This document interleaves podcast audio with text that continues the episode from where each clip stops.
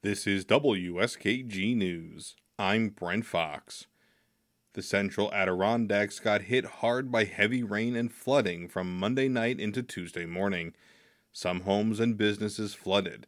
A small dam was breached, and major roads between three remote Adirondack towns were washed away. Emily Russell spoke with folks in Long Lake about the storm and its aftermath. The heavy rain began on Monday night. Sam Keller was at his home in Long Lake. He says he didn't take the storm very seriously at first, but the rain just wouldn't let up. It was a steady tropical like rain, heavy. I kept looking at the radar and it was just hovering over us. Keller is a landscaper from Long Lake. His house is on higher elevation, so wasn't at real risk for flooding, but plenty of places in Long Lake are. Keller kept monitoring the rain from Monday night into early Tuesday.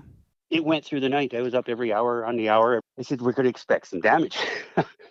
we were dispatched around midnight, between midnight and 12:30 for a flooded basement that's Paula O'Brien Pereno.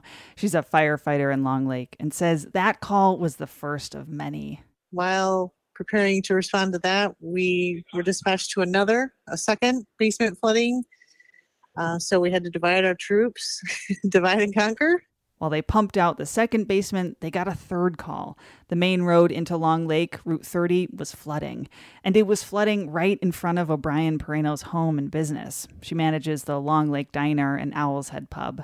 So divide and conquer again. Her husband monitored the flooding around their property, while O'Brien Perino stayed focused on the larger flood response. A lot of folks in Long Lake were up all night helping neighbors, feeding emergency responders, checking in on friends and family. O'Brien Pereno says Long Lake also got a lot of help on Tuesday from nearby communities and state agencies. As a small, very small rural community, we sure have some pretty great people here that can come together.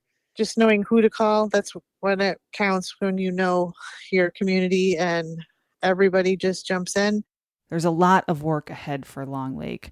A lot of folks' homes were flooded, some people had to be evacuated.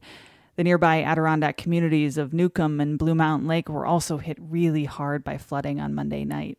Lisa Johnson manages Hamilton County's Department of Public Works. She says some of the worst damage was on Route 28 to Newcomb, so a long portion of it was closed to traffic as of Tuesday night. Photos show the road fully torn apart by the force of the flood. I mean, it's beautiful pavement. It was, had recently been done. It looks great, and then it's like ribbon candy broken, kind of. It's just you know this long thing that's just kind of been scrunched up in in waves. Johnson says that kind of damage takes time to repair. She's urging folks just to avoid that area of the central Adirondacks entirely. That will give crews time and space to repair the roads around Newcomb, Blue Mountain Lake, and Long Lake.